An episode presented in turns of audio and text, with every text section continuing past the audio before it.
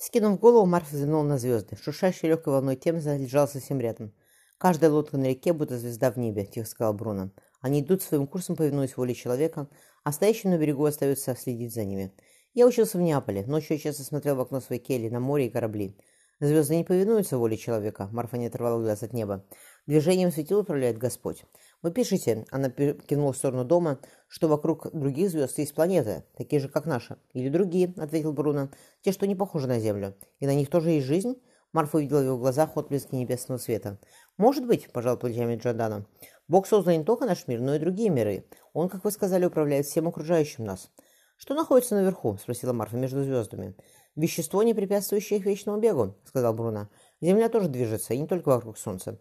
«Да, наша планета вращается по своей оси». А Марфа закутала шаль. «Но, кроме того, мы движемся с остальными мирами куда-то еще. В темноте ее глаза играли огнем, как у хищного животного. «Рысь», — вспомнил Бруно. «Повадка у нее похожая, мягкая, но опасная». «Куда же?» — поинтересовалась Марфа. «Не знаю». Джордана поцеловал ее. Набрав в колодце воды, Вероника строго сказала двойняшкам. «Сидите здесь, держите куколок и мячик».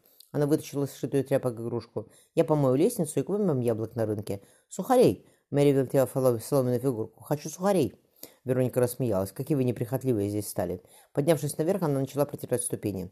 В колледже было тихо, шли занятия. Достав аккуратно свернутую записку, Вероника сунула бумагу под тяжелую дверь кабинета ректора. «Все!» – она спустилась вниз. «А теперь пойдем за сухариками!» «Ура!» – засмеялась Поля. Вернувшись в кабинет после лекции, глава Мертон колледжа Томас Бикли поднял листок. «Почерк красивый ни единой ошибки. Умеет мой друг Джон выбирать агентов, ничего не скажешь». Вызов университетского конца, он поставил на конверт свою печать. «Отправляйся в Лондон, передашь письмо по этому адресу. Дело государственной важности, поэтому поторапливайся». «Я сказала вам, сеньор Бруно», — Марфа отстранилась, — «что ничего у вас не выйдет. Я к вам очень хорошо отношусь. Не надо рисковать нашей дружбой. Я не хочу с вами дружить», — ядовито сказал Джордана. «Я хочу, чтобы вы меня полюбили. Я люблю своего мужа. На южном берегу реки у складов клюги Кроу горели факелы. Правильно вспомнила Марфа. Сегодня привезли ткани из Генуи. Надо съездить и проверить, все ли заказы отпустили. Ваш муж никто, отозвался Джордана, а я? Вы дурак, резко сказала Марфа. Мужчину любят не за, не за то, что он гений. Когда вы встретите женщину, которая вас полюбит, тогда и поймете. Пока мой муж жив, другого человека мне не надо. Даже вас. Женщина пошла к своему дому. Джордана хотел что-то крикнуть ей вслед, но только проводил взглядом прямую спину. Действительно, она свернула за угол. В каком направлении происходит движение миров, о котором мы говорили? Значит, Солнце тоже движется, и другие звезды. Вокруг своей оси? Понятно, что да.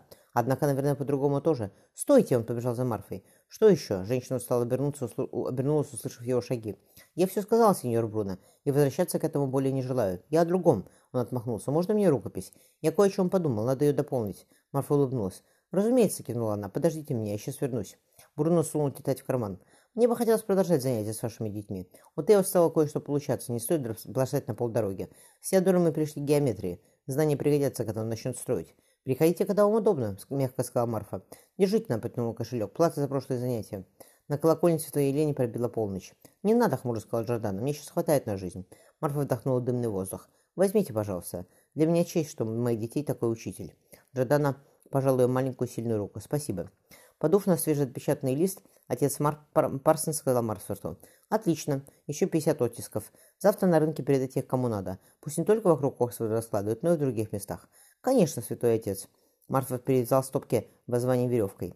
Уберем, уберем здесь и поедем. Скоро начнется венчание. Обещал Снонтону не опаздывать. На дворе раздался скрип колес. Кого еще несет? Нахмурился Максфорд. Загрохотала, загрохотала сорванная с петель дверь. В кладовую вслед за солдатами вошел невидный мужчина. Прозрачные голубые глаза, глядя в типографский пресс, остановились на испуганном лице священника. «Святой отец!» — ласково сказал мужчина. «Мы вас обыскались. Я успел услышать о венчании», — он усмехнулся. «Вы подвязаетесь здесь, а ваш приятель отец Кэмпион у алтаря. Поедем», — он махнул солдатам, — «навестим церковь Святой Марии». Парсонса и фермера посадили за решечную карету. Джон осадил коня у окошка.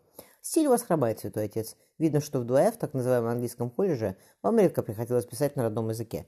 В тюрьме у вас появится много времени, попрактикуйтесь». Вероника шутнула двойняшкам. «Сидите тихо, не мешайте. Скоро домой поедем». Невысокий худой священник потряс головой, будто отмахиваясь от чего-то. «Поторапливайтесь, рассвет на дворе. Не хватало, чтобы чужого кого сюда принесло». Стонтон едва успел, Верони... успел взять Веронику за руку, как на паперте раздались шаги.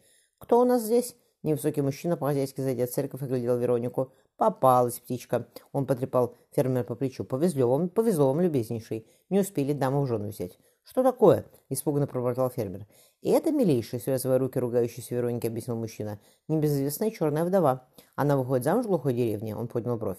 «А потом ее мужа обнаруживают мертвым. Не сразу, месяца через три-четыре. Прелестница возвращается в Лондон и прогуливает продное добро с приятелями. Думал я, хмыкнул он, что как порезал ему муж покойно на свое ремесло бросит, но нет, продолжила. «Да ты!» – замахнулся на Веронику Стонтон. «Кулак опустите», — холодно сказал мужчина. «Почему это вы венчаетесь на рассвете в пустой церкви? И что за священник у вас? Проезжающий из Рима приятель отца Парсонса? Собирайте святого отца», — обернулся мужчина к входящим в церковь солдаты. «Солдатам, его ждет отличная камера в Тауре с видом на реку. Я готов умереть за веру», — заорал Кэмпион. Священник свалил на пол тяжелый канделябр с горящими свечами. «Даже в огне, не сомневаюсь». Сорвав с кафедры занявшуюся пелену, мужчина затоптал флещий э, бархат. «Вы в огне казните, а мы больше потрошим и четвердуем. Но тоже зрелище яркое. Руки-то мне развяжи». Весело сказала Вероника, когда церковь опустела. «Развяжу, но ненадолго». Джон поцеловал ее прямо алтаря.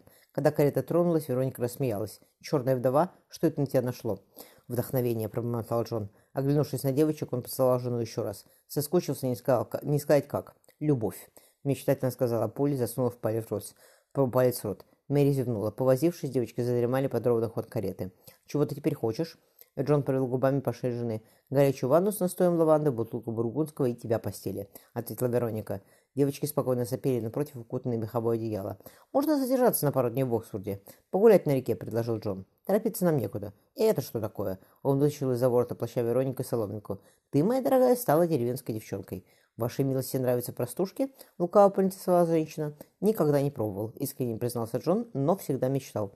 Вероника потупила глаза. «Я не знаю, ваша милость, угожу ли я вам, образованному джентльмену?» «Думаю, что угодишь, моя прелесть», — усмехнулся Джон.